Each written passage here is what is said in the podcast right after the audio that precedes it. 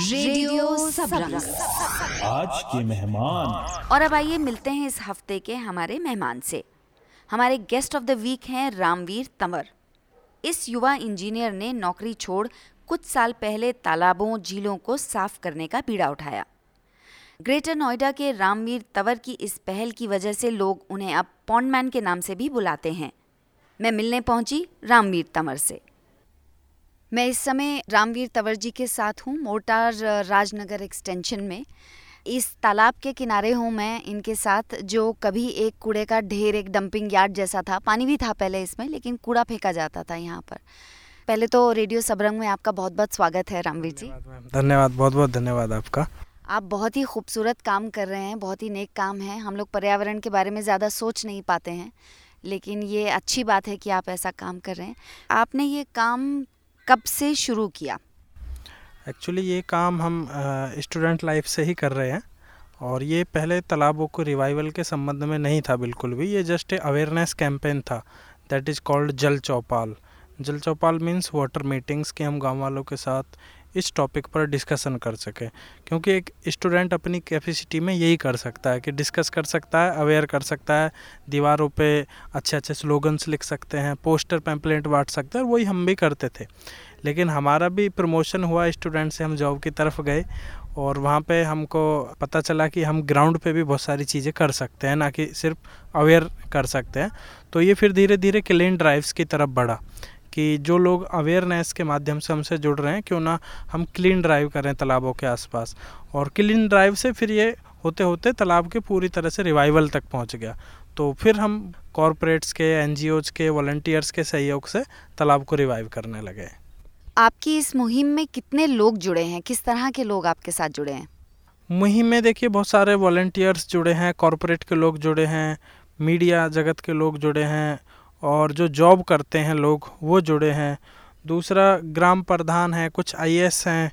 तो इस तरह के डिफरेंट डिफरेंट बैकग्राउंड से लोग जुड़े हैं जो अपने अपने हिसाब से इसमें कंट्रीब्यूट या सपोर्ट करते हैं। वर्किंग स्टाइल कैसा है? कैसे काम करते हैं आप? देखिए गाँव के तालाबों की जो प्रॉब्लम्स हैं वो सबसे पहले हमें समझना पड़ेगा कि कैसे काम करते हैं उसको समझाने के लिए। कि ज़्यादातर तालाब या तो डंपिंग यार्ड बन गए हैं धीरे धीरे कूड़ा डाल दिया और उनकी सफ़ाई टाइम पे नहीं हुई। या तो ऐसा होता कि कूड़ा डलता है डायरेक्टली इनडायरेक्टली और एक साल में एक बार सफ़ाई भी हो जाती है तो फिर कोई फ़र्क नहीं पड़ता। लेकिन होता क्या है कि वो कूड़ा डलता रहता है, लेकिन सफ़ाई नहीं होती है। तो वो एक प्रॉब्लम है, इसलिए डंपिंग यार्ड बनते चले जाते हैं। दूसरा, तालाबों का जो कैचमेंट एरिया है, वो बहुत तेज़ी से ख़त्म होता जा रहा है। तालाब का पानी तालाब की तरफ़ ना आकर दूसरी तरफ़ भागता है। तीसरा इंक्रोचमेंट है है ना? लोगों ने कॉरपोरेट के लोगों ने कुछ ने, गाँव के कुछ लोगों ने लालच में आके तालाबों की ज़मीन को कब्जा कर लिया। उन पे अपना घर बना लिया, किसी ने दुकान बना लिया। कुछ लोगों ने खेती के लिए यूज़ करना शुरू कर दिया। तो कुछ तालाब सूख गए, है ना? तो इस तरह से बहुत सारी है। तो अब इनका जो निवारण है, वो फिर हम इसी तरह से स्टेप बाय स्टेप ही करते हैं कि बहुत सारे तालाबों में जलकुंभी है तो मैनुअली निकाला जाता है, उसका खाद बनाया जाता है। और उसमें गार्बेज है तो वो क्लीन किया जाता है। पानी अगर दूसरी तरफ़ डाइवर्ट हो रहा है तो कोशिश करते हैं कि गाँव का पानी उस तरफ़ आ सके बारिश का। और फिर उसको मेंटेन करने के लिए गाँव के लोगों को रोज़गार से जोड़ते हैं। कोई उसमें फ़िश फ़ार्मिंग या लोटस फ़ार्मिंग सिंगा में कुछ कर सके। तो इस तरह से फिर स्टेप बाय स्टेप तालाब को रिवाइव किया जाता है। तो जब आप एक्चुअल में आकर यहाँ किसी ऐसे तालाब की सफ़ाई करना शुरू करते हैं तो आपके साथ कौन लोग आते हैं? हम डायरेक्ट तालाब की सफ़ाई करना शुरू नहीं करते कभी भी। उससे पहले गाँव में ना जल चौपाल का हम आयोजन करते हैं। और उसका उद्देश्य यही होता है कि हमें डायरेक्ट सफ़ाई ना करनी पड़े, पहले हमारी गाँव वालों की आपस में अच्छे से जान पहचान हो जाए, ताकि वो सपोर्ट के दौरान वो हमारी मदद करने के लिए आ सकें। जो हमें मैन पावर चाहिए मशीनरी चाहिए, वो हमें आसानी से मिल सके वहाँ पे, और गाँव वालों में एक ऑनरशिप की फीलिंग आ सके तालाब के प्रति, ताकि वो हमें सपोर्ट कर सकें।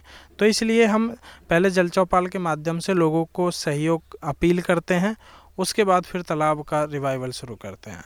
तो आपकी जो अपनी टीम है, उसमें कितने लोग हैं? हम तो लगभग चौदह लोग हैं, है ना, जो परमानेंट हैं और डिफरेंट मेरी तरह जैसे आज मैं इस तालाब पे हूँ तो वो अलग अलग तालाबों पे हैं इस समय।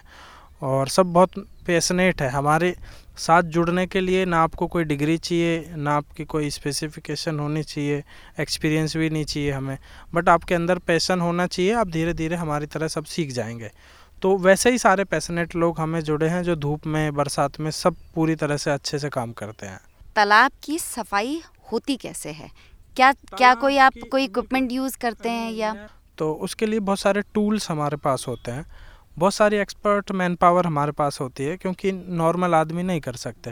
तालाबों में दलदल है आदमी फंस के मर जाते हैं। तो उसके लिए हमारे पास गोताखोर हैं लगभग दस गोताखोर हमारे पास हैं। कि जो किस तरह से भी गहरे से गहरे से पानी में जा सकते हैं और दलदल में जा सकते हैं वो काफ़ी हैवी चार्ज भी करते हैं क्योंकि वो इसी के लिए स्पेशलिस्ट है। और कुछ टूल्स हैं जो हमने बनाए हैं सफ़ाई के लिए। मशीन्स हैं कुछ हमारे पास। तो मशीन्स और टूल्स और मैन पावर तीनों मिलके इस तरह से तालाबों को रिवाइव मैं चाहूँगी कि कभी ऐसा मौका मिले जब आप काम कर रहे हो और हम आपके साथ जुड़ सकें उस मुहिम में। कहाँ कहाँ आप ये काम कर चुके हैं अभी? हम तो शुरुआत तो हमारी ग्रेटर नोएडा से हुई थी। लेकिन अब तो हम हरियाणा पंजाब राजस्थान उत्तर प्रदेश दिल्ली काफ़ी जगह पे काम कर चुके हैं और एक साथ अभी भी काफ़ी जगह हम कर रहे हैं। तो टोटल कितने तालाब साफ़ हो गए अभी तक? हाँ, चालीस तालाब हमने कर दिए हैं और कुछ पे काम चल भी रहा है अभी। सबसे लंबा समय आपको कौन से तालाब में काम करने पे लगा और किस तरह की मुश्किलें वहाँ पर आई? कुछ तालाब हैं जो गौतम बुद्ध नगर के हैं वहाँ पे एक एक साल का टाइम लग गया हमें। अमूमन छः महीने में हो जाता है क्योंकि इस बार तो कोविड की वजह से हालाँकि सारे तालाबों में यही प्रॉब्लम आई है कि तालाब को रिवाइव करने का सबसे अच्छा समय होता है मार्च से और जून के बीच में और दो साल से उसी टाइम पे कोविड आ जाता है। तो वही हमें घर बैठना पड़ता है। तो जहाँ छः महीने में करते हो, एक साल में करना पड़ता है वही काम। तो इस तरह से हमें बहुत सारे तालाबों में इस तरह की चुनौतियाँ हमें इस बार दो साल से देखने में मिल रही हैं। आप ये कैसे इंश्योर कर पाते हैं कि जिस तालाब की आपने सफ़ाई कर दी वो बाद में भी साफ़ ही रहे। हम उसको मेंटेन करने के लिए हम उसको लोगों को एक्वाकल्चर से जोड़ते हैं ताकि लोग जो हैं उसकी सफ़ाई उनकी मजबूरी बन जाए। क्योंकि अब लोगों का रोज़गार इनकम उससे जुड़ गई है तो वो गंदा होगा तो लोगों को नुकसान होगा। बिल्कुल मतलब एक अच्छे काम के साथ साथ लोगों को आप रोज़गार देने का भी इसमें आपने जोड़ा है। बहुत अच्छा काम है ये। कोई दिलचस्प किस्सा इस दौरान आपके साथ कोई हुआ हो जो आप हमको, हमारे श्रोताओं को बताना चाहें? बिल्कुल, देखिए, हमारे इसमें तो बहुत सारे, हर किसी पे बहुत सारी कॉमेडी किस्से होते हैं तालाबों पे। गाँव वालों की बहुत सारी स्टोरी सुनने को मिलती है। बहुत सारी प्रॉब्लम्स भी झेलनी पड़ती हैं, गालियाँ भी सुननी पड़ती हैं गाँव वालों की। कई बार हमारे टीम मेंबर्स पर एफआईआर भी हुई है, पुलिस कार्रवाई भी हुई है। एक तो ये प्रॉब्लम है कि हमारा नाम थोड़ा सा सीनियर सिटीजन जैसा लगता है और दूसरा आ, लोगों को विश्वास नहीं होता कि क्योंकि उन्होंने ज़्यादातर टीवी में देखा होता है। ऐसा इंडिया का आई थिंक कोई न्यूज़ चैनल नहीं बचा जो जहाँ पे ये ना आते हों हमारे एपिसोड आते हैं कहीं पे ऐड भी आती है। तो उनको लगता है कि कोई उम्र दराज आदमी होगा रामवीर नाम का। तो हम कई जगह जाते हैं तो वो पहचान ही नहीं पाते शुरू में कि तुम ही रामवीर हो तुम तो लड़के हो अभी तुम तुम थोड़ी ना इतना बड़ा काम करते होगे। न्यूज़ चैनल या फिर कॉलेज में जाते हैं। अभी हम एक कॉलेज में गए तो वहाँ पे सामने बच्चों ने हमें स्टेज पे नहीं जाने दिया। तो कह रहे, भैया, वहाँ पे तो वो है स्पीकर्स बैठते हैं आगे, तुम हमारे साथ बैठो। तो हम उन्हें बता दें कि जो, जिसके लिए तुम्हारा कॉलेज वेट कर रहा हो हम ही है। तो इस तरह के बहुत सारे रोमांच इस तरह के किस्से हैं जो रोमांच अच्छा इसको आगे और कितना फैलाने की आपकी योजना है? देखिए जब शुरू किया था तब भी ऐसी कोई योजना नहीं थी कि हम तालाबों पे काम करेंगे। बस इस तरह का वो माहौल बनता चला गया और तालाबों की तरफ़ हम शिफ्ट हो गए। और फिर लगा कि अब जॉब से नहीं हो पाएगा उतना हमसे कि जॉब भी करें और ये काम भी करें। और जो पैसन है उसी को हमें प्रोफेशन बनाना पड़ेगा। तो फिर हमने वही किया। अब हमारा सस्टेनेबल प्रोजेक्ट है एक तरीके से ये। तो हमें जॉब भी करने की ज़रूरत नहीं होती। हमने एमएनसी से अपना जॉब छोड़ दिया।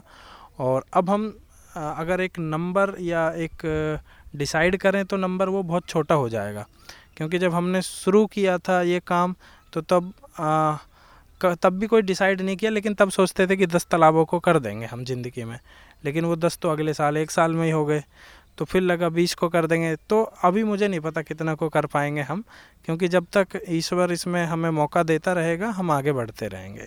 किस तरह से सस्टेनेबल बनाए? इसको कुछ थोड़ा सा एक्सप्लेन कर पाएँगे आप? सस्टेनेबल बनाने के लिए इसको हम डिफरेंट डिफरेंट एक्टिविटीज़ से जोड़ रहे हैं। जैसे हमने एक दो तालाबों को इको टूरिज़्म एक्टिविटी से जोड़ा है, ताकि वहाँ पे बोटिंग हो सके और बोटिंग से इनकम जनरेट हो सके और उसी इनकम से फिर उसका मेंटेनेंस हो सके। कुछ तालाबों को हमने एक्वा कल्चर से जोड़ा है, ताकि उसमें फ़िश फ़ार्मिंग हो सके। फ़िश फ़ार्मिंग से जो इनकम जनरेट हो रही है फिर उससे उसका मेंटेन हो सके। तो इस तरह से तालाबों को सस्टेनेबल बनाने का एक प्रयास कर रहे हैं। ये युवा इसी तरह हम सबकी प्रेरणा बनते रहेंगे और हम लोग उनसे सीखकर अपने आसपास गंदगी फैलाना कम करें तो ये सबके लिए फ़ायदेमंद होगा। अगर आप भी हमारे रेडियो सबरंग से जुड़ना चाहते हैं तो मेल करिए feedback at radio Sabrang dot in पर। साथ ही इस मेल आईडी पर आप ये भी बता सकते हैं, आप इस प्रोग्राम में और क्या सुनना चाहते हैं। आपकी राय का हमें रहता है इंतज़ार। और हाँ हमारा चैनल पार्टनर है स्वच्छ भारत अभियान के साथ भी। इसीलिए आप भी जुड़िए हमारी इस मुहिम के साथ। आप भी रखिए अपने आस पड़ोस को साफ़, साथ ही कम कीजिए प्लास्टिक का इस्तेमाल। इन सब के बीच लाइक करिए हमारा फेसबुक पेज और सब्सक्राइब करिए हमारा यूट्यूब चैनल रेडियो सबरंग नमस्कार बाय बाय जय राम जी की। आप सुन रहे थे रेडियो सबरंग जुड़िए अपनों के संग।